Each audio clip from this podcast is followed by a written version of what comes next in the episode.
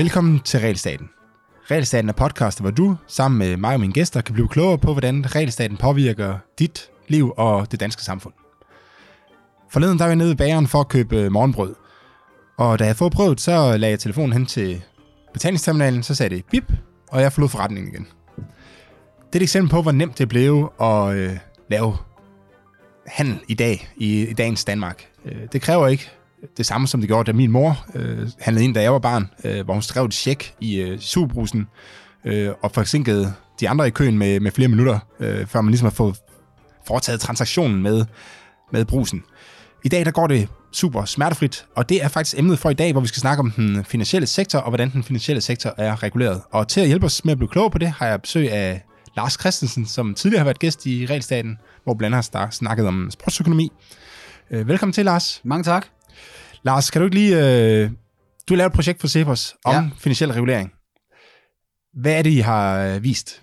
Ja, men altså måske jeg lige skulle fortælle kort, hvad er det for et projekt, vi har. Øh, Cepos har spurgt mig, om jeg vil øh, være forfatter på en række rapporter om sammenhæng mellem den finansielle sektor, hvad det er for nogle produkter og ydelser, den finansielle sektor øh, leverer, hvad den finansielle sektor er, og på den anden side, hvad det betyder for den økonomiske velstandsskabelse, for væksten, og hvad rolle regulering så spiller i det. Og det er så del af det øh, vækstprojekt, som, som Cepos har. Og, øh, og der har jeg så afsluttet den, den, øh, den første rapport, hvor vi så at sige liner billedet op, tegner billedet op af, hvad er den finansielle sektor egentlig for en størrelse?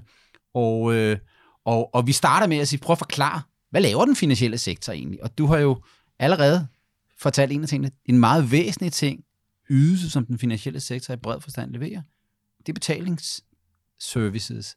Øh, når vi bruger sædler og mønter, så er det jo nogle penge, der er udstedt af den danske nationalbank.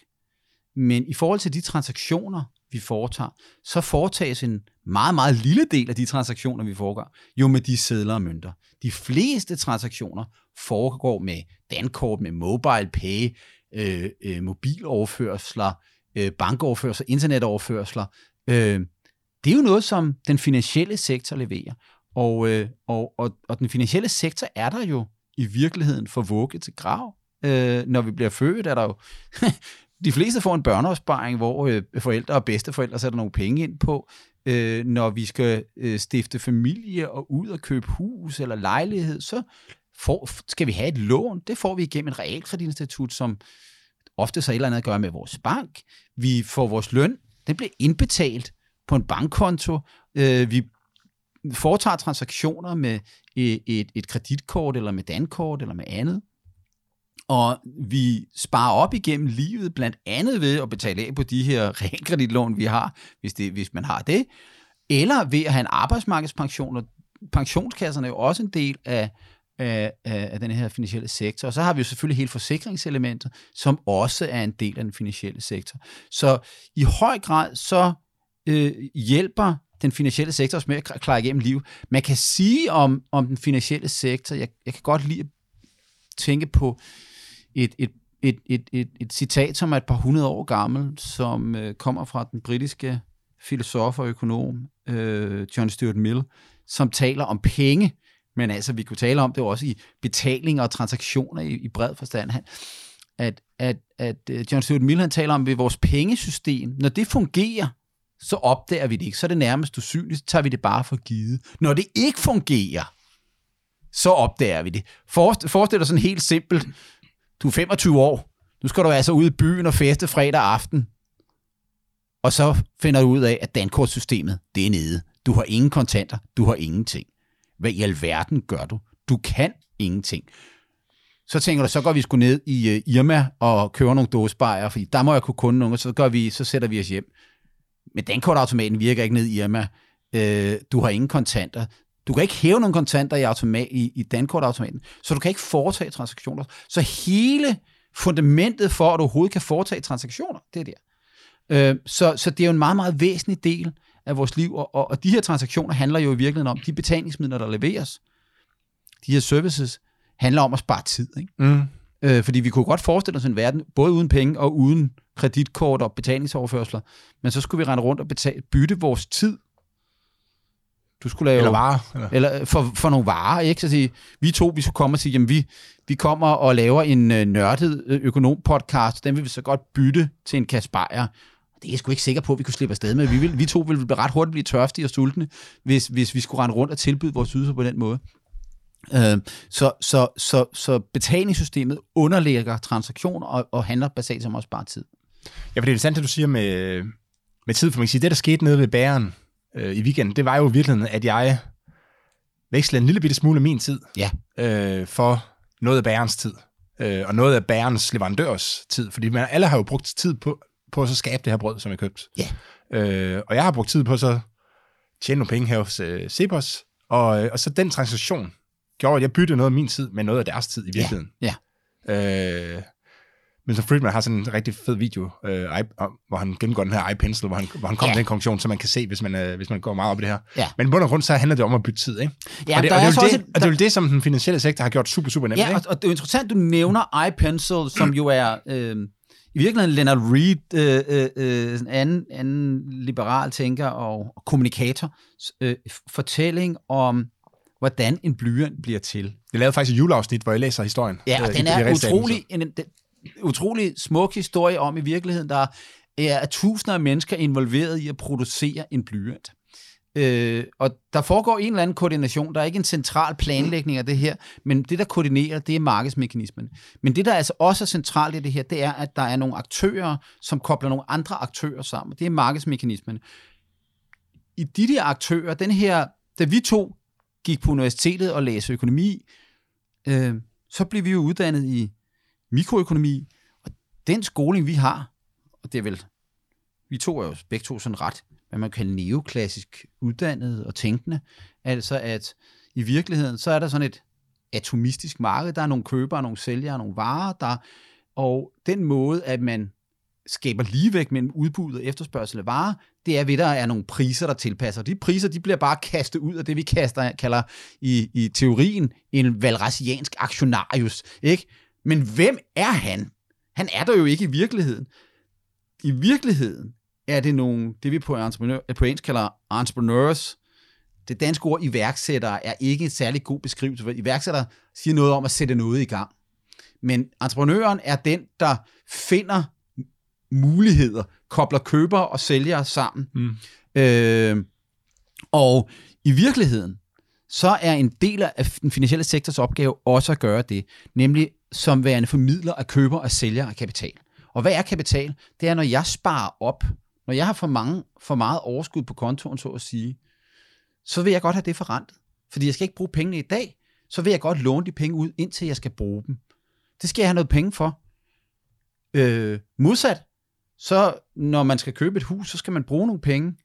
Så de to grupper skal købe sammen. Det kunne også godt være øh, en, en, nogen, der skal investere i en virksomhed, øh, og nogen, der skal placere noget pensionsopsparing. Den finansielle sektor i bred forstand løser den her opgave at være entreprenøren, der binder det her sammen, og samtidig laver det, vi kalder en kreditvurdering. Altså vurdere risikoen for det her projekt. Fordi hvis du skulle ud og finde nogen, som nogle projekter, som du skulle have af, afkast på, så er det ikke sikkert, at du er særlig god til at vurdere kreditværdigheden af en tilfældig øh, ung familie, der vil låne penge til at købe et hus, eller en, øh, en, en forretningsmand, der vil, der vil købe en ny maskine og skal bruge noget finansiering til det.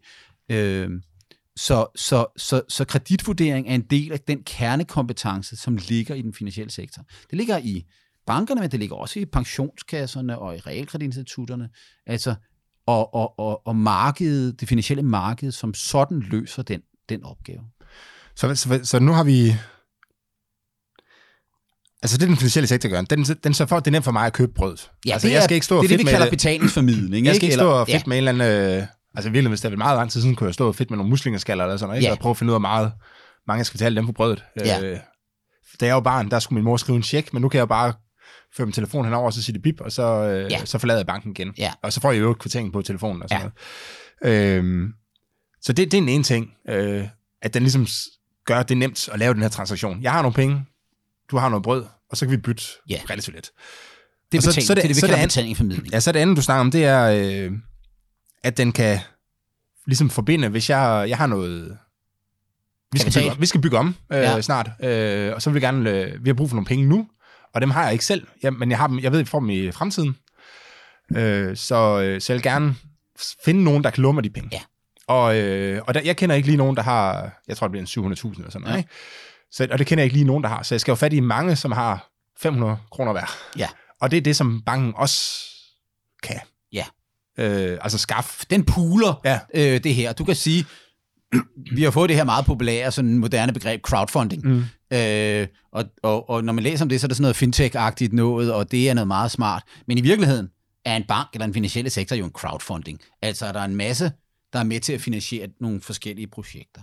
Ja, det er det andet. Det er, det er at matche. Og så er der noget, øh, og det tror jeg, de, de ting, dem, de er jo ret nemme øh, Ja. at forstå for de fleste. Ja. Ikke?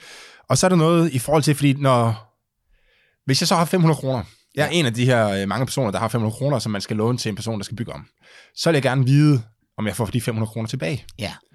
Og det er også en del af den finansielle sektors opgave. Kan Ja. du forklare lidt om, hvordan? Ja, og det er jo det, altså, øh, amerikanerne har jo et begreb, de kalder sådan credit score, ikke? Altså, vi alle sammen har en credit score. Hvor, hvor, hvor, hvor kreditværdig er du, er, du- er, du, er, du, stand til at betale dine regninger tilbage, og er du villig til at gøre det? Eller din, din lån tilbage? Og, øh, og der kan man jo sige, at i enhver bank, øh, der har man det, man kalder en kreditchef og en kreditafdeling. Altså, at man har nogen, der vurderer risikoen ved de lån. Så når du skal have et, øh, øh et realkreditlån for eksempel. Øh, konkret, hvis, hvis, hvis du har et hus, og du skal bygge ud, og sige, jamen jeg skal, jeg skal låne 700.000 til at få bygget ud og få lavet stand her, øh, så, skal din, så skal banken og realkreditinstituttet jo vurdere, om du kan betale pengene tilbage, og om du er villig til at betale dem tilbage. For eksempel, hvis du er, har en historie som en, der ikke betaler tilbage, øh, øh, øh, eller har du ingen indkomst, har du ingen formue, øh, der skal jo laves en vurdering af det, øh, af en familie, hvor der er en eller to, der har en, øh, har en løbende indkomst. Øh, det er så at sige en opgave, det her at, at lave det her. Hvis vi nu forestiller os en situation, hvor at, øh, at, øh, at vi havde en stat, der du kunne gå ned bare i Nationalbanken, og du kunne trække en kredit i Nationalbanken, så vil alle gåsøjne bare låne til den samme rente. Mm. Og det vil betyde, at vi vil øh, i virkeligheden vil du subsidiere risikofyldt adfærd. Øh, fordi alle dem, der er meget risikotagende, de ville så at sige kunne låne til en lavere rente, end de burde kunne. Modsat dem, der er risikoaverse, dem, der ikke har lyst til at tage risiko. Det kunne for eksempel være, at øh, jeg er et sted i mit liv, hvor jeg helst skal være sikker på, at jeg ikke formøbler øh, hele min formue. Øh, de vil modsat blive, blive straffet.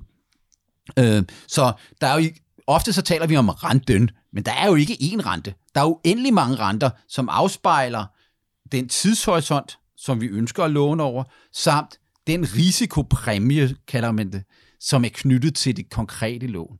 Øh, er det en virksomhed, der skal låne? Er det en husholdning, der skal låne? Er det en ung? Er det en gammel? Er det en familie? Øh, er det en med indkomst? Er det en, en uden indkomst? Alt det giver jo en forskellige... Og der kan du sige, jamen det finansielle marked og den finansielle sektor prisfastsætter prisen på risiko.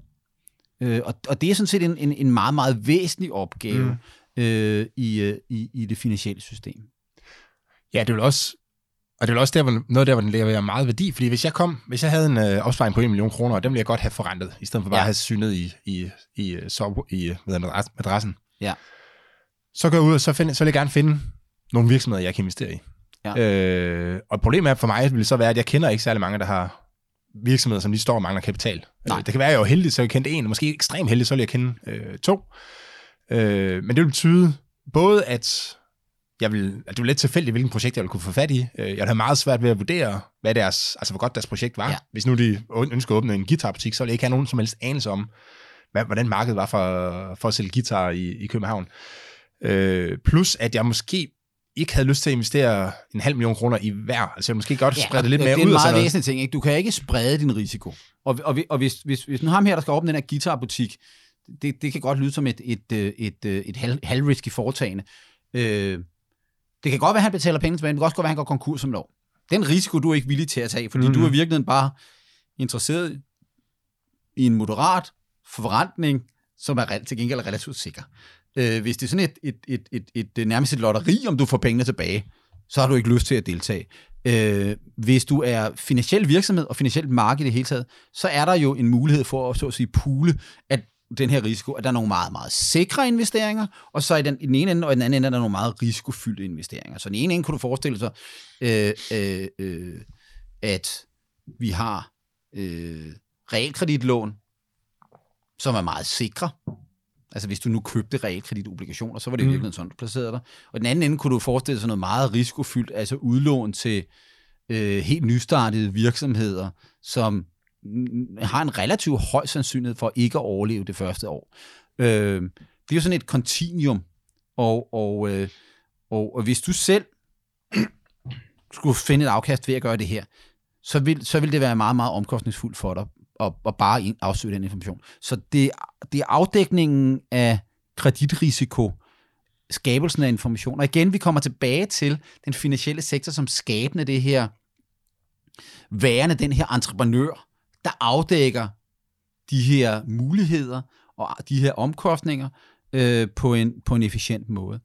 Øhm, i, øh, i, i, I rapporten der diskuterer jeg forskellige syn på den finansielle sektors rolle. Øh, og og, og den, den, den, i den ene ende, der er øh, den britiske økonom John Robinsons øh, betragtning. Det er i virkeligheden bare, at øh, den finansielle sektor, den har i, i sig selv ingen værdi. Den er bare en afspejling af økonomiens størrelse. Øh, også i nærheden af det er øh, øh, øh Robert Lucas, den øh, Chicago-økonom og Nobelpristagende økonomi, som egentlig siger det samme. Øh, og han kommer nok meget fra den sådan neoklassiske opfattelse. Vækst er noget, der er skabt af kapitalakkumulation og dermed produktivitetsvækst. Men her er der ikke gjort nogen, her er der ikke nogen plads til den her entreprenørskab. Der, er det, der, tages, der tages det bare for givet, at priserne er der, at der er en perfekt afdækning af risiko, at der i virkeligheden er fuldkommen information om alt det her. I den anden ende af det her er øh, den østriske økonom øh, Josef Schumpeter, som tror i 1911 allerede skriver om de her opgaver, altså at bankerne har den her, mm. øh, og ikke kun bankerne, men den finansielle sektor i det hele taget, afdækker risiko, fører dem, der vil spare op sammen med dem, der vil, vil låne. Øh, og det er den anden ende af det her kontinuum. Øh, Merton Miller, amerikansk Nobelprisær i økonomi, beskriver det på den måde, og, og minder jo i virkeligheden meget om, om, om, om John Stuart Mills syn på det, at man kan slet ikke, altså det syn af den finansielle sektor ikke skulle betyde noget. Altså, det er så absurd, at man dårligt nok behøver at skulle påvise det. Altså, fordi, og, og, og det er jo der, jeg er. Øh, og den letteste måde at, at, at komme til den konklusion på, det er jo bare, forestil dig, hvordan din hverdag ville være, hvis der ikke var et dankort, hvis der ikke var et Mastercard, hvis der ikke var mobile pay, hvis du ikke havde en bankkonto, hvis du ikke havde betalingsservice, hvor meget tid skulle du bruge? Hvis du ikke kunne gå ud på et lånemarked, hvordan ville mm. dit liv så være? Så ville vi leve i armod. Øh, og jeg viser, jeg har en, en graf i rapporten med sammenhæng mellem øh, BNP-niveau i forskellige lande, hvor velstående den anden er, BNP per indbygger, versus den finansielle sektors størrelse i forskellige lande. Og der er en meget, meget tæt sammenhæng mellem lande, der på den ene side er meget velstående, de har også tenderet til at have en meget stor finansiel sektor, eller ikke en meget stor, men har en større finansiel sektor, men lande, der er øh, lavindkomstlande, fattige lande og middelindkomstlande, de har en mindre finansiel sektor. Så kan man jo altid sige, så er det berømte, ikke, at øh, korrelation er ikke kausalitet. Det er ikke givet, at det ene giver det andet. Men det er jo bemærkelsesværdigt, at vi kan ikke finde nogen velstående lande i verden, der ikke har en finansiel sektor og ikke har en finansiel sektor, som udgør en betydelig andel af økonomien. Øh, så, så, så, så jeg konkluderer ligesom i rapporten, at øh, Schumpeter was right. Mm. Ikke? Altså, at, at naturligvis spiller den finansielle sektor en meget væsentlig rolle for, Men er, for er, er, er problemet også, at vi tager mange ting Altså, vi tager det lidt for givet, og det vi sådan kan forestille os, altså det vi snakker om er jo ikke, at den finansielle sektor ikke er der, men det er måske mere, at man har en lidt mindre en mindre effektiv. Ja, øh, og, og, og, og hvis, ja, man, ja. hvis, hvis øh, fordi Altså, når jeg tænker på den måde, som min mor, hun øh, betalte på, når vi var ude og handle dem ja. om lørdagen, da jeg var barn, så, øh, så når hun skrev en check, så tog det jo et, måske et minut eller sådan noget. Ja. Øh, altså bare det at skrive bare det at foretage mm. Transaktionen der. Øh, og det har jo haft omkostninger for butikken. Fordi Ja. den, den person, som sidder og venter et minut, øh, kunne ikke øh, ekspedere en øh, anden kunde i, imens. Så man skulle have flere ansatte, det, og det er jo lagt, det er jo lagt i priserne, Ja. at man skulle øh, Ja. betale lidt ekstra, for, fordi transaktionen tog lidt længere tid. Ja. Ikke? Øh, men alt det er man jo så sluppet for nu, og det, og det er jo altså, det er jo både rart for den, der handler, for det går lidt hurtigere at komme ud af butikken og sådan noget, men det, det skaber jo også vækst. Altså, det, det betyder jo, at, øh, at Superbrusen kan i dag håndtere flere kunder. Altså, der er en person kan håndtere flere kunder, øh, end den kunne for 25 år siden. altså man kan jo sige, altså vækst er jo i sig selv et lidt, lidt, lidt svært begreb at øh, kvantificere, fordi normalt, så, så når vi taler om vækst, så taler vi om væksten i BNP. Altså bruttonationalproduktet, hvor meget vokser det? Det er så at sige, hvor mange debedutter producerer vi. Øh, men, men, men i virkeligheden, den bedste måde at tænke velstand og vækst på, det er jo i virkeligheden at tænke, hvor meget kan jeg forbruge over mit liv? Hvor meget mm. kan jeg, hvor meget fritid har jeg i løbet af mit liv? Ikke? Ja, det er jo en form for forbrug, ikke? Ja, altså, og, og fritid er jo forbrug på, grund af, på den måde, at det, jeg, jeg, jeg fravælger øh, at arbejde, som jo er det, jeg køber penge, køber noget for. Ikke? Så, så i virkeligheden, hvordan påvirker for eksempel den finansielle sektors dine forbrugsmuligheder og dine muligheder for at spare tid? Og hvad er værdien af det? Jeg har faktisk regnet på det i, i rapporten.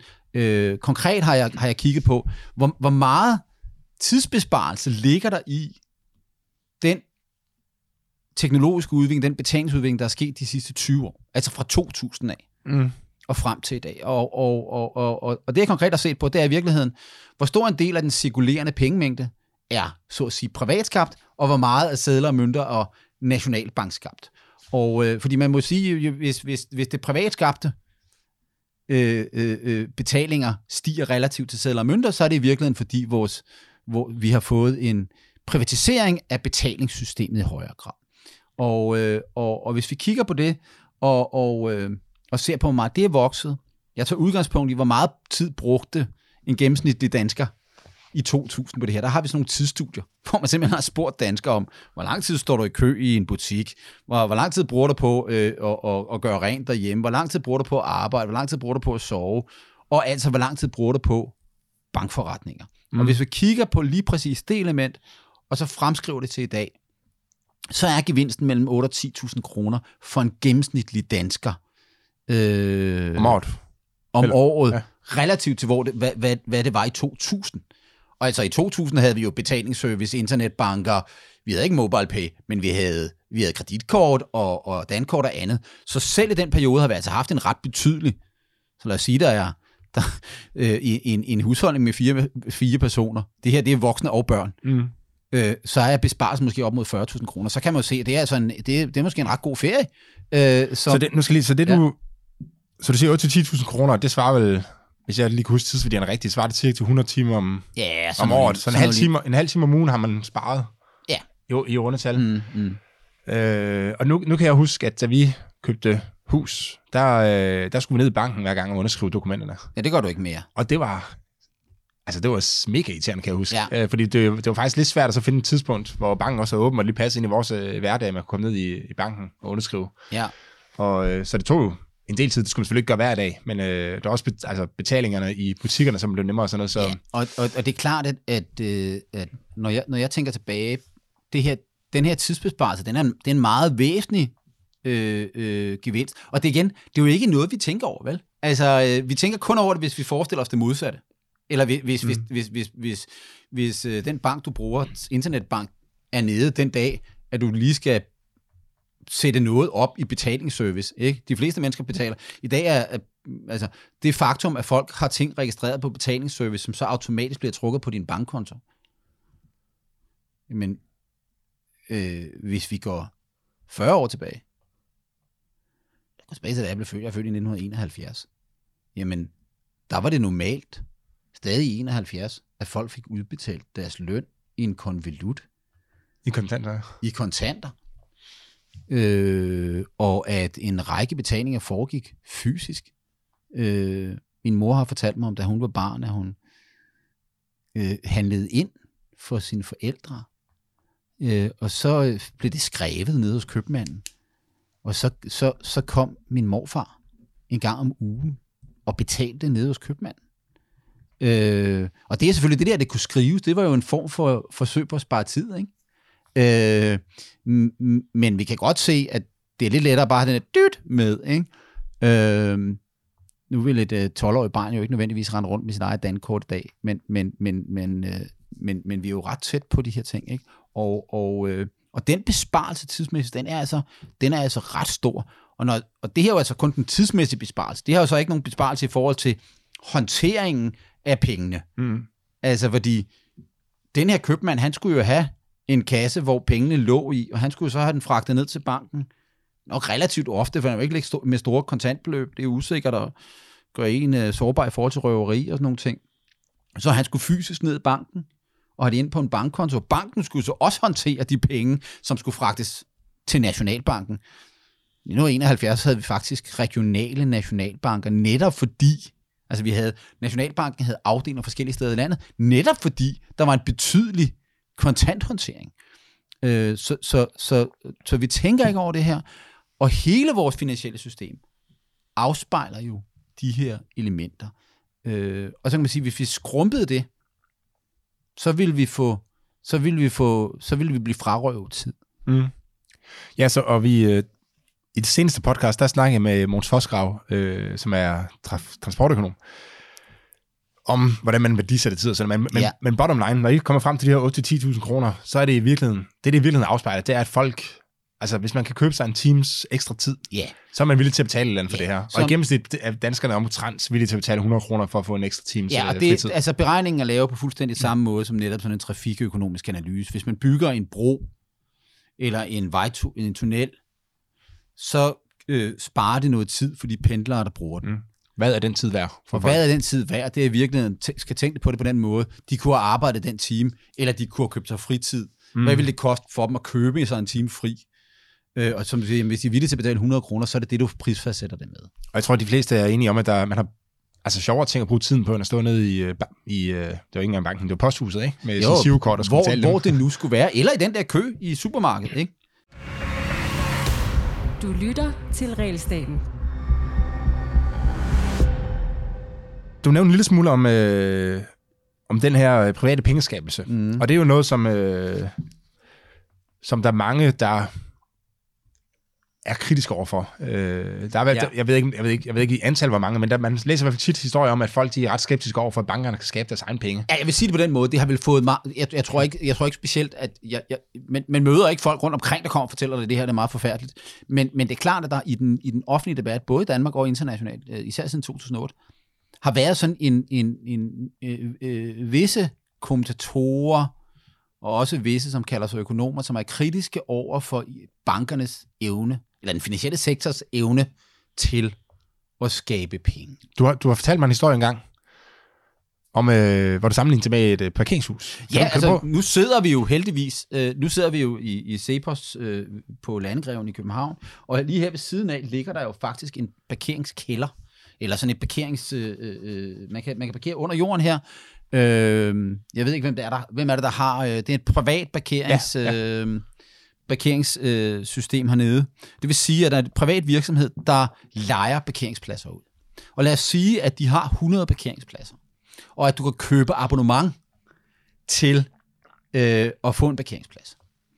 Øh, hvor meget er du villig til at betale for det abonnement er en ting. Det andet er også, hvor mange, hvor mange parkeringsabonnementer vil den her virksomhed sælge. Der er kun 100 pladser. Men parkeringsfirmaet ved godt, at de 100 pladser er ikke altid fuldt. Øh, hvis vi siger, at det kun er folk, der skal på arbejde i ikke-coronatid, øh, så er der jo nogen, der ikke skal på arbejde en gang imellem, fordi de er syge, eller de skal være et andet sted den dag, så du bruger ikke parkeringspladsen hver dag. Så det kan jo godt være, at i gennemsnit, så har du for hver bruger, så har du måske en udnyttelsesgrad på 60%. Det vil sige, at du i virkeligheden kunne sælge 40% ekstra. Ikke? De, de, sidste, halv, de der sidste 40%, dem kan du sælge en gang mere. Øh, og, øh, og det vil man selvfølgelig gøre. Vi kender det også fra fly, ikke? Mm. at øh, man bestiller en flyrejse, og i virkeligheden, så sker det nogle gange, at man får at vide, at selvom du har købt billetten, så har vi solgt, så har vi solgt billetten to gange. Og så lyder det er helt vildt. Men det er jo fordi, at det ofte sker, at folk ikke møder op, når de skal flyve, og derfor sørger flyselskaberne for at sælge billetterne ekstra. Og hvad er det her? Altså, i min, jeg vil sige, i min, øh, man gør det også helt privat, ikke? I, øh, I min haveforening, der har vi sådan en børnemadklub, hvor alle børnefamilier mødes en gang om ugen. Og der, ja. når jeg dækker bord, så, så dækker jeg altid op til et par færre, fordi jeg ved, der er altid der er nogen, altid der, nogen, der ikke er der. Der, er er nogen, der er ikke syge, der, eller nogen, der skal noget andet. Ikke?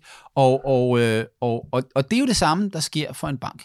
Øh, når en bank øh, tager imod indskud, altså folk, de kommer og har en, en konto hos en bank, så hvis vi har 100, der putter øh, øh, penge ind på bankkontoen, så er det jo ikke de 100, der hele tiden skal bruge pengene. Fordi årsagen til, at de putter pengene ind på bankkontoen, er jo netop, at de skal ikke bruge pengene lige nu. Fordi så havde de bare beholdt dem. Så banken kan låne de penge ud. Øh, og derfor kan de jo sådan set far, faktisk låne flere gåser parkeringspladser ud, end der er indskud på. Og forholdet mellem antallet af fysiske parkeringspladser og antallet af solgte parkeringspladser, altså det man kunne sige, forholdet mellem indskud og udlånet for bankerne, det er det, vi kalder pengemultiplikatoren, øh, eller kreditmultiplikatoren. Og det er bankernes pengeskabelse. Øh, og det lærer vi meget tidligt, når vi studerer økonomi. Det lærer man faktisk på, hvis man læser Polit som ofte 2. Så lærer man det på første års prøve. Man lærer det inden for de første to-tre måneder, givetvis af sin makroøkonomiske undervisning, at der er sådan en kreditmultiplikator. Og for de fleste økonomer, der er det fuldstændig naturligt. Og derfor, når man hører nogen være meget nærmest øh, forklare det her som, som en eller anden nærmest konspiration eller noget mm. farligt, så tror jeg, at mange økonomer bliver forundret, fordi det er sådan et, Nå, men det er jo helt naturligt, det vidste vi godt, og det har vi vidst i flere hundrede år. Det, der selvfølgelig er elementet i det her, det er, at det er selvfølgelig ikke et, øh, et ligegyldigt faktum, fordi det er klart, at når den finansielle sektor kan være pengeskabende, så får den finansielle sektor, dermed private aktører, også en indflydelse på udviklingen i, den, i pengemængden. Og, og, og derfor lad os så forestille os nu, at alle lige pludselig skal bruge parkeringspladserne på samme tid. Så opstår der en trafikprop, ikke? Så kan jeg ikke komme ind. Og der er nogen, der bliver skide sure. Øh, så der opstår et problem. Øh, på samme måde, hvis, hvis, øh, hvis bankerne er en situation, hvor alle kommer og tager penge ud på samme tid, for eksempel fordi de bliver bange for, om de her banker er solvente eller har, kan, er villige Og til man at kan få pengene. og man kan få pengene. Det, der hedder bankrun, når alle vil have pengene ud samtidig. Hvis de banker så kollapser, så skal man jo så at sige tage de penge, der bliver taget ud, det skal man så gange med den her pengemultiplikator. Det bliver så effekten på, hvad der sker med pengemængden. Og den falder så. Og det vil sige, at luften, likviditeten bliver suget ud af økonomien, og det er derfor finansielle kriser opstår, og det, det fører så til økonomiske kriser. Så det er jo ikke trivielt, at bankerne er pengeskabende. Der er bare ikke noget nyt i det. Mm. Øh, og der er sådan set heller ikke nødvendigvis noget problematisk i det, hvis man i øvrigt som regulerende myndigheder, som banker og centralbank forstår det her. Øh, og, og, og nogen har så også hævdet, at bankernes pengeskabende evne er med til at skabe bobler og andet. Øh, det er jeg meget, meget kritisk overfor, fordi centralbankerne kan altid regulere den samlede mængde likviditet i økonomien ved at, så at sige, hive renten op eller hive renten ned, og dermed øh, give nogle incitamenter for bankerne for at tage noget af de penge, som de vil have lånt ud, og placere som reserver i Nationalbank. Så mm. kan de regulere den her.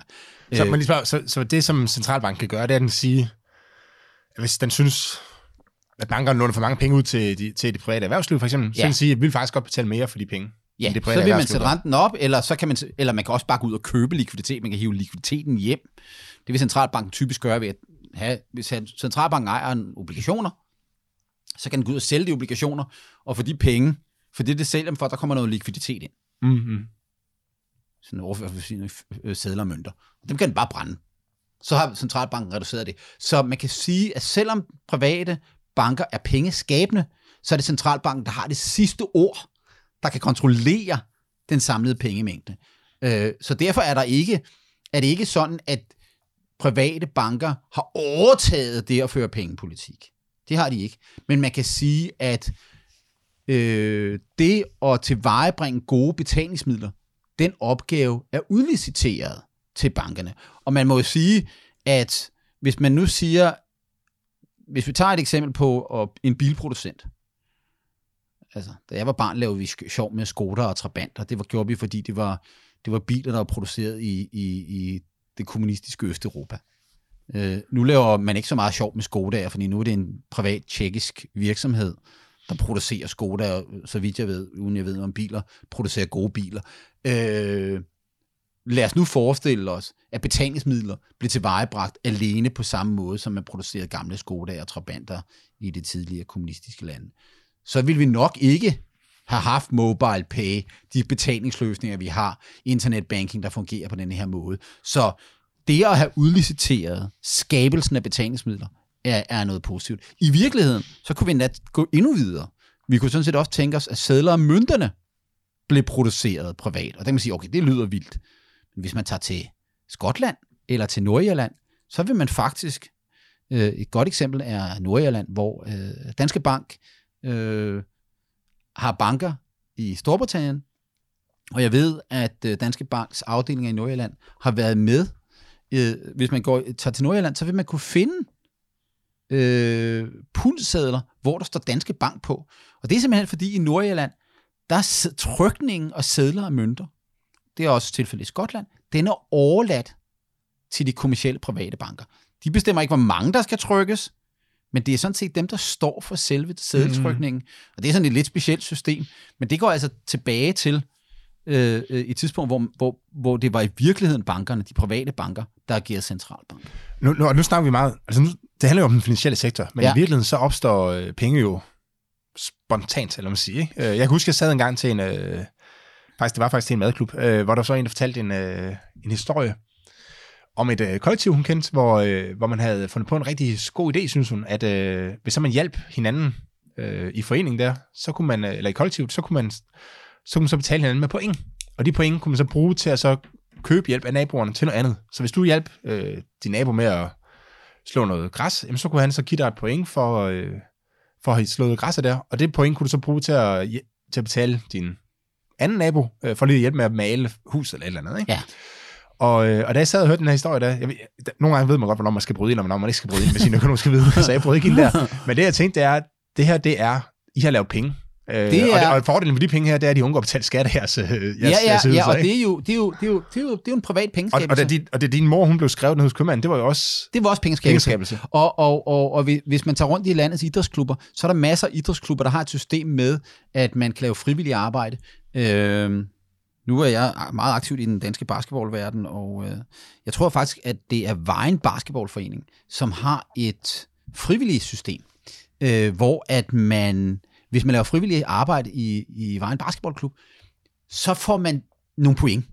Og de point kan man, der tror jeg faktisk, at det er lavet sådan, at de deltager i et lotteri. Så, der, så, så vinder man noget, hvis man, hvis man har mm. tilpas mange point, så får man flere lodder, og så, så, så får man simpelthen en kontant udbetaling eller et gavekort til en vinbutik eller sådan noget. Men det kunne jo også godt være, at man bliver fritaget for sit kontingent. Det eksisterer masser af sportsklubber, og derfor er der en masse sportsklubber, der den måde jo er pengeskabende. Et andet eksempel, det er, når vi er ude at flyve. Øh, hvis du har sådan et, øh, et SAS royalty card, eller hvad sådan noget nu hedder, altså du... Et bonusprogram. Et bonusprogram. Så, så får du nogle point, som du så senere kan bruge til enten at købe andre flyrejser, eller købe noget af de her... Hoteller øh, eller legebiler, eller sådan ja, noget. Præcis. Nogle og, øh, ja, og, og øh, det er også pengeskabelse, ikke? fordi der er nogen, der indbetaler noget, og så har de jo virkelig til gode betaling som så bruges på et senere tidspunkt. Så, man sige, og lige så, lige så, altså man kan sige, lige så snart der er et eller andet, som ikke har værdi, normalt, som normalt ikke vil sige har værdi. Øh, eller som ikke har sådan en grundlæggende værdi. Altså, du kan ikke ja. spise det, og du kan ikke ja. Øh, tage det på og have det som tøj. Øh, men som andre er villige til at godtage som betaling ja. for, for noget, som har en grundlæggende værdi, kan man sige. Ja. Så, så er det vel nærmest, så er det vel penge. Altså, ja, hvis så du, er det penge, øh... præcis. Og det er også derfor, at, at, at vi kan tale om, altså, det engelske udtryk moneyness, som er sådan et kunstigt, altså pengehed, hvis vi kan bruge det på dansk. Ikke? Altså, der er grader af, hvor meget noget er penge. Og, og øh, at, at øh, dit eksempel med kollektive, ja, det er penge, men der er ikke nogen udefra. Det er sådan meget, deres betalingssystem er ret begrænset lille mm. lukket kreds.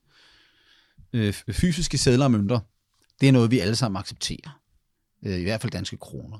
Og jeg tror også, de fleste steder, hvis jeg gik ind på en restaurant i Nyhavn med nogle dollars eller nogle euro eller svenske kroner, så er de også imod dem. Mm. Øh, men de vil nok ikke gå ned og sige, jamen prøv at høre her, jeg har, øh, øh, jeg har altså oparbejdet nogle bonuspoint hjemme i kollektivet. Altså, det er fint nok, men det kan jeg sgu ikke bruge til noget. øh, vi er ikke med i jeres kollektiv. Så, så der er sådan en gradsforskel.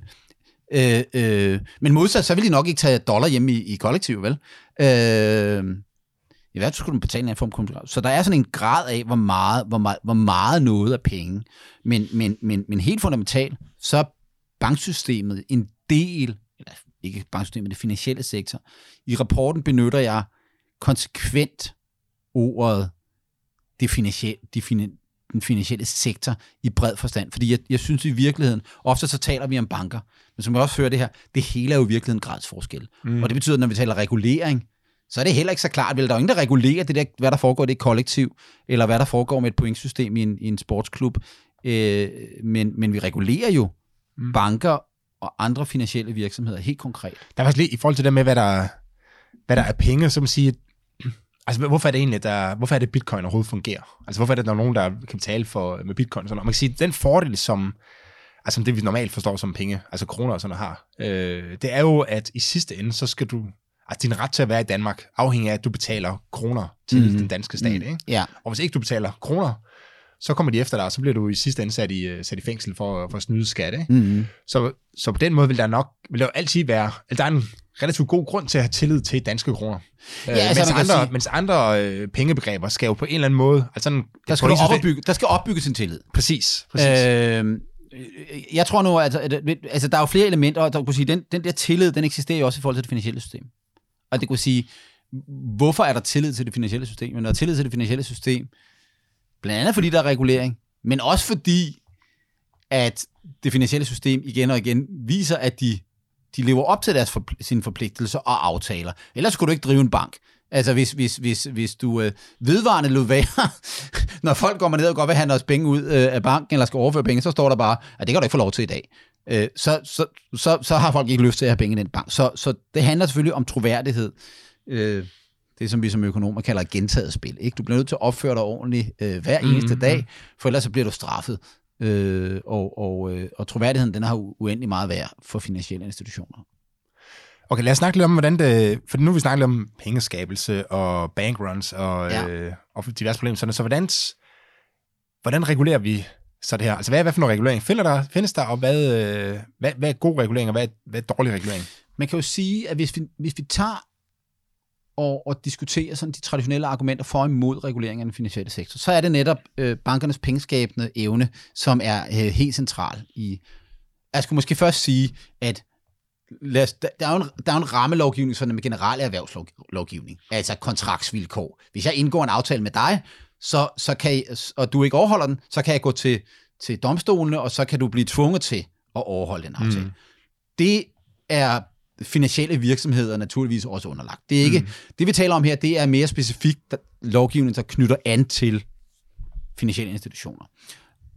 Hvis vi, hvis vi, hvis vi, hvis vi uh, taler om, om den økonomiske lærebog, hvad for nogle argumenter er der for at, uh, at regulere finansielle virksomheder? Og det første, man ser, det er faktisk øh, den her pengeskabelse.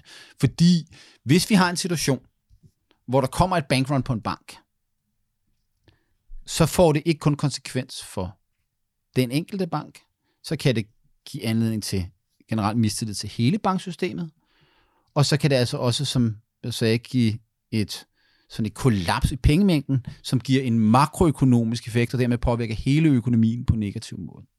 Og derfor så er det selvfølgelig klart, at når vi har det, vi kalder fractional reserve banking, altså i virkeligheden, at bankerne låner flere penge ud, end der er i indskud, så skal der være, så, så, så, så, så siger man, jamen, så skal vi sikre os, at det ikke stikker af.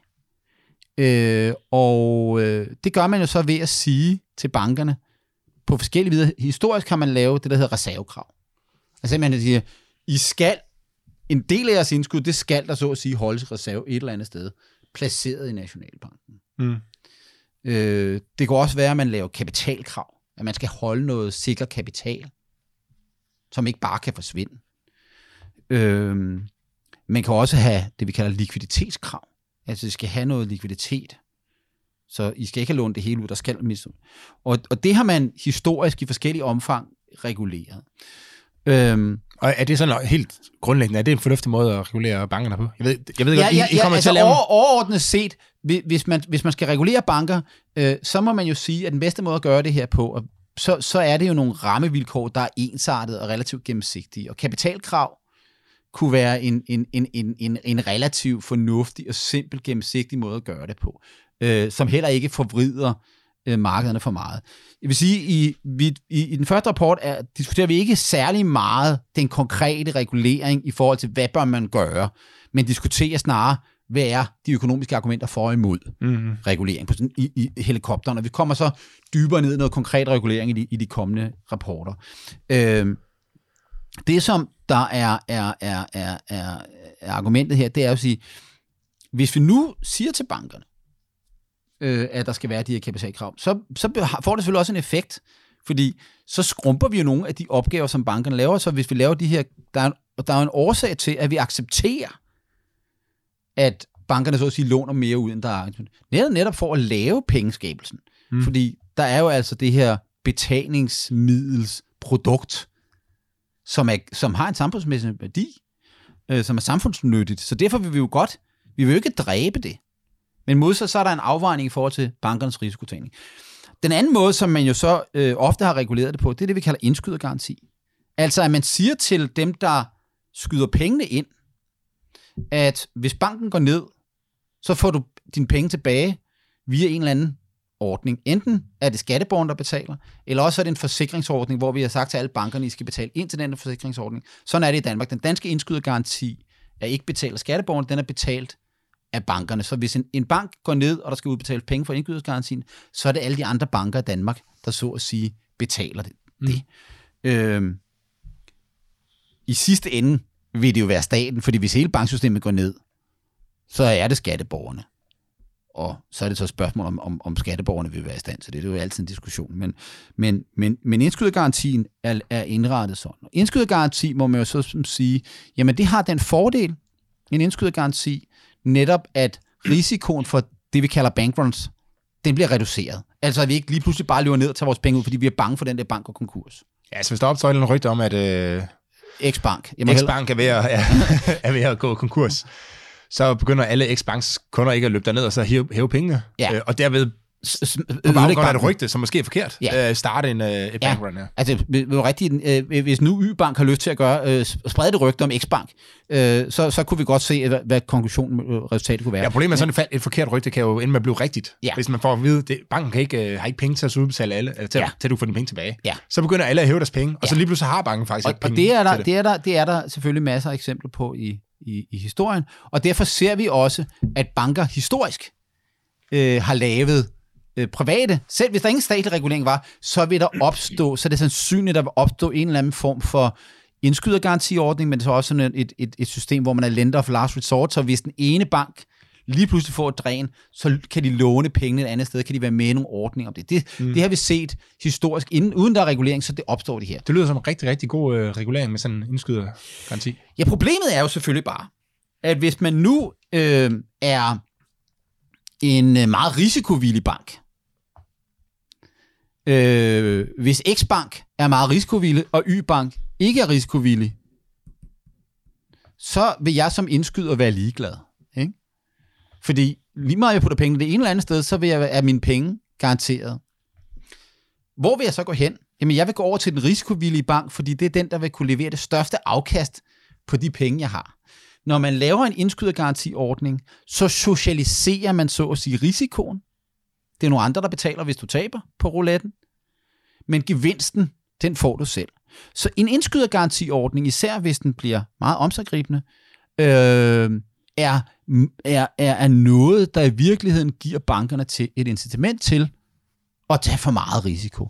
I Danmark har vi historisk haft, øh, øh altså før 80'erne havde vi slet ikke nogen indskydergarantiordning i Danmark. Der havde vi jo et så heller ikke. Altså, fra 2. verdenskrig og frem til begyndelsen af 80'erne havde vi reelt set ikke nogen banker i Danmark, der gik konkurs, men vi havde meget lidt regulering, og vi havde ikke nogen indskydergaranti. Øh, Det fik vi i 80'erne, der fik vi indskydergarantiordninger, men i historiske Danmark har de her indskydergarantiordninger været meget lidt generøse. Så man har, man, man kan sige, man har beskyttet småsparende, mm. som nærmest var tvunget til at have en bankkonto, og som nok ikke ville tage risiko fylde Men man har ikke man har ikke beskyttet dem, som var villige til at putte millioner i banken. Det gør man, at man så, nu har vi sådan en fælles regulering så nu, nu er det jo altså øh, øh, øh 1 million euro, så vidt jeg husker, at tallet er, ikke? Som, som, omkring 1 million euro, som, som vi har, øh, hvad der svarer til 1 million euro, er indskydergarantibeskyttelsen nu. Og det er markant højere, end vi tidligere har haft. Og det betyder så i virkeligheden, at vi subsidierer gennem den regulering risikotagning. Og så siger man jo modsat, hov, når vi gør det, når vi beskytter dem at tage risiko, det må vi jo korrigere for. Så må vi have strengere kapitalkrav, strengere likviditetskrav. Og det er det her, vi kalder en interventionsdynamik. Når vi indfører en intervention, så giver det anledning til noget forkert adfærd, som vi så prøver at regulere med noget andet regulering. Og, øh, og, og det er selvfølgelig problemet, og jeg så personligt meget gerne, at vi slet ikke havde en indskydergarantiordning, og det omfang, man havde det, så havde man en forsikringsordning, hvor indskydergarantiordningen blev finansieret en forsikringsordning, hvor den risikoprofil, bankerne har afspejlet forsikringspræmien. Så mm. hvis du har en bank Y, der er meget risikovillig, så bliver de tvunget til at betale mere ind til den her pensions- eller risikoordning, eller forsikringsordning. Og det har vi ikke i dag. I dag er det sådan set uafhængigt.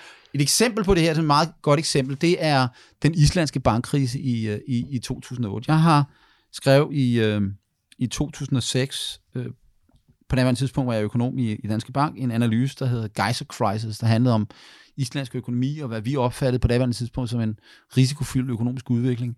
Og øh, det, det gjorde mig ikke særlig populær på Island, og slet ikke blandt islandske banker. Øh, og, øh, og nogenlunde fra, fra den rapport kom ud i 2006 og frem til 2008, der blev det meget, meget svært. Ikke kun fordi jeg skrev den rapport, men fordi der var flere af den type rapporter. Blev det meget, meget svært for de islandske banker at agere på de internationale finansielle markeder, fordi den finansielle markeder netop afdækkede risiko. De sagde, hov, de agerer meget risikofyldt, de kan ikke få lov at låne flere penge. Og øh, så, så de islandske banker i stigende grad har svært ved at finde funding for de meget risikofyldte projekter, de gerne vil deltage i og, øh, og låne penge ud til. Øh, og, øh, og hvad gør man så? Konkret gjorde man så det. Altså, det, så de manglede, de manglede indskud? De manglede indskud, fordi de godt ville låne penge ud til nogle meget risikofyldte projekter. Mm. Og de kunne selvfølgelig bare have justeret deres risikoadfærd. Det var det, der var sket på et privat marked. Men de kunne også gøre noget andet. De kunne afsøge verden for lande, der har meget generøse indskydergarantiordninger. Fordi så kunne man jo, og det var det, de konkret gjorde, de oprettede internetbanker rundt omkring i Europa. Og jeg har talt med islandske bankfolk, som har været helt ærlige om det, i hvert fald privat, siger, jamen det vi gjorde, det var, at vi fandt de lande, der havde generøse indskydergarantiordninger, så oprettede vi indskyder, hvad hedder det, øh, øh, øh, internetbanker, hvor vi tog mod indskud, og så kunne vi låne de penge ud. Og det gav, så kunne vi fortsætte vores, vores aggressive risikotagning. Og, og, og, så, hvis, så hvis danske, hvis normale danske banker, de ja. tilbød 2% øh, i, i lånerente, til, ja. til hvis jeg kom med mine penge, ja. så oprettede man en bank, som tilbød 4%. Ja.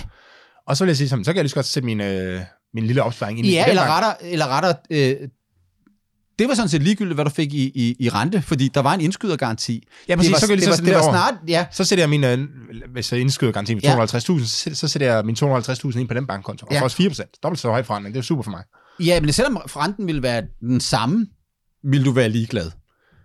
Ja, det er rigtigt, det er rigtigt. Ja. Altså, man, så, så, så, så, så indskydergarantien er det, der giver dig den her... Men det er klart, det de så gjorde, det var, at de satte renterne op. Så må det jo normalt føre til at sige, hvad er der galt her? Kollapser de?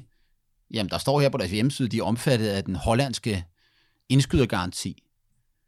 Et godt eksempel er den bank, der hedder IceSafe, som kollapsede i 2008, øh, som var en internetbank, som blandt andet opererede i Holland og i øh, Storbritannien, hvor man havde generøse indskydergarantiordninger. Og, og det førte jo så i øvrigt til, til retssager og et langt rast i efterspil, fordi man havde gået ud og sagt, vi er både omfattet af den islandske og af den hollandske og af den britiske indskydergarantiordning. Så der var også et betydeligt element af svindel. Men de her ting, de hænger nok nogenlunde sammen. Øh, hvad er det for nogle typer, der bliver, bliver, bliver fokuseret på de her muligheder? Og der er, det er et meget, meget godt eksempel på, at indskydergarantiordninger øger den risiko, som, som der ville være fraværende, hvis der ikke havde været den regulering. Så det grundlæggende, det der grundlæggende skete, det var, at de manglede, de havde nogle risikovillige projekter, og man kan sige, ja. jo mere risiko man tager, jo højere afkast kan man typisk uh, få. Men de kunne ikke låne penge til dem. Så Ja. ja. det, de gjorde, det var, at de gik ind der, hvor, det, man var, hvor, hvor kunderne var ligeglade. Fordi Ja. ja. de var dækket af indskydergarantien. Så sagde de, at vi, vi, vi tilbyder jer en højere rente end de andre. Ja. Øh, Og du og, kan så fik de, og så skaffede de kapital via den, eller finansiering via den øh, kanal. Øh, og, øh, og altså, øh, du kan jo, du kan jo, du kan jo sammenligne det lidt med, med bilforsikringer, ikke? Altså, øh, øh, det er velkendt, at danske forsikringsselskaber øh, fortæller unge mænd, at de skal betale lidt mere for en bilforsikring, end, øh, end, end øh, mænd og kvinder af en højere alder, fordi unge mænd, der lige har fået kørekort, de laver simpelthen flere ulykker. De får flere buller i bilerne. Mm. Og, øh, og det er der selvfølgelig, det afspejler selvfølgelig, at der er en risikovurdering af, af, af, af, af, af investeringsprojektet at køre bil. Øh, og, øh, og det er der ikke, hvis der er en indskydergarantiordning. Så, øh, så er koster forsikringen det samme for en ung mand, som en, øh, en 40-årig kvinde. Og det vil jo så i virkeligheden være subsidiet til vild kørsel. Mm. Og så kan man sige, det kan ikke passe, og det vil ske. Ej, men på marginalen i størrelsen, der vil det, der vil det ske. Ikke? Øh, mor og far vil godt låne øh, Sønneke bilen, hvis de ved, at der er fuld dækning på forsikringen, der ikke sker noget. Grunden til, at du ikke gør det, det er, ah, Der er også flere unge mænd, der fik råd til at have en bil selv, ikke? Fordi Jo, ja, ja. forsikringen ville blive billigere for dem. Ja, præcis. Ikke? Så risiko, risikofyldt adfærd vil blive subsidieret. Og, og, øh, og, øh, og der, der er ikke nogen tvivl om, at det her igen og igen er blevet påvist empirisk, at, at indskydergarantiordninger er problematisk. Det er klart, at det har jo så det har jo en indskydergarantiordning har jo et konkret formål netop at undgå bankruns. Mm. Og derfor er det jo en afvejning. Og sådan er det ofte med regulering, at der er et trade-off mellem, vi forsøger at afdække en eller anden form for markedsfejl, men når vi så gør det, så kan vi potentielt set komme til at skabe en politikfejl, en reguleringsfejl. Øh, og hvor den der er hen, hvor vi er på den der, det er jo det, det, er jo det, det grundlæggende empiriske spørgsmål at vurdere, om vi er svinget for meget i den ene eller anden retning. Ja, men jeg, jeg synes egentlig, den, øh, det du sagde der med, at man kunne lave indskydergarantien som en altså som krav, om de skulle forsikre sig. Ja. Så det er, jo, det er jo en måde at sige, okay, det er mega svært at så vælge det rigtige altså snit. Hvor skal, hvor skal, hvor skal, hvor skal man, Det- det, det, vil- hvad skal man det- kræve? Altså, Men, og så prøve, som, i stedet for markedsliggøre det, ikke? Så Jo, siger, altså, du, vi lægger ja. ud til markedet og vurderer det her, ligesom vi gjorde med forsikringer, for eksempel. Ja, eller, eller i hvert fald kunne sige, at, at vi, vi laver en credit score baseret på nogle, nogle, nogle konkrete mål. Altså, mm. i dag så fortæller vi bankerne, at I skal holde så meget kapital, I skal holde så meget likviditet. Hvorfor siger vi ikke bare i stedet for, hvis I vil være med på, man kunne også bare sige, at vi har tre forskellige eller fem forskellige indskydergarantiordninger. Hvis I vil være med i den, hvor at alle indskud op til 10 millioner er dækket, så skal I holde så meget kapital og så meget likviditet. I kunne også godt få lov at udbyde en bank, hvor der ingen indskydergaranti er, men så skal I ikke overholde de her ting. Øh, og så, så skulle det være klart, så skulle det stå på fronten af banken, øh, i den her mm. Bank er ikke omfattet af indskydergarantiordningen, øh, men vi vil så til gengæld tilbyde en højere rente for at tiltrække jer den her måde. Øh, eller modsat, hernede giver vi ikke ret meget rente, men vi holder meget kapital, vi er meget sikre, og derfor er vi også omfattet af indskydergarantiordning. Øh, det, det kunne man, altså, det kunne være en, en, en rammelovgivning, som ville, som ville overlade meget mere til forbrugerne, indskyderne og til bankerne selv at træffe beslutninger, men samtidig ville der være det her element af sikkerhed. Mm. Men det er jo noget, vi bliver klogere på i jeres næste rapport. Det, det bliver vi klogere på, og jeg skal selvfølgelig sige, at når vi taler finansiel regulering, så er der rigtig, rigtig meget af det her, der er indgået. Det er EU-regulering, og det er internationale aftaler, og det fortæller noget om, at det kan godt være, at man har lyst til at lave noget om en finansiel regulering. Men det er ikke nær så let som at lave forbrugerlovgivning om, for eksempel. Lars, hvad- mindre du har et eller andet, du lige vil ind med, så bliver det øh, det sidste ord den her gang, men det kan jo være, nu må vi se, hvad, hvor Ja, spændende jeres næste rapport bliver. Ja, altså vi, vi kommer til at dække øh, en række ting. Det næste øh, rapport kommer til at fokusere på, øh, på boligmarkedet, og hvordan det spiller en rolle i forhold til den finansielle sektor, og den øh, håber jeg da også, vi kommer til at kunne tale om. Du må se. Tak fordi du var med, Lars. Det var en fornøjelse. Og tak til jer, der sidder og lytter med derude. Øh, som altid kan I finde øh, mig og også Lars øh, på sociale medier. Øh, jeg svarer i hvert fald hurtigt. Jeg ved ikke med Lars, jeg vil tro det. Jeg prøver. Øh, og øh, ja, have en god dag derude. Tak for i dag.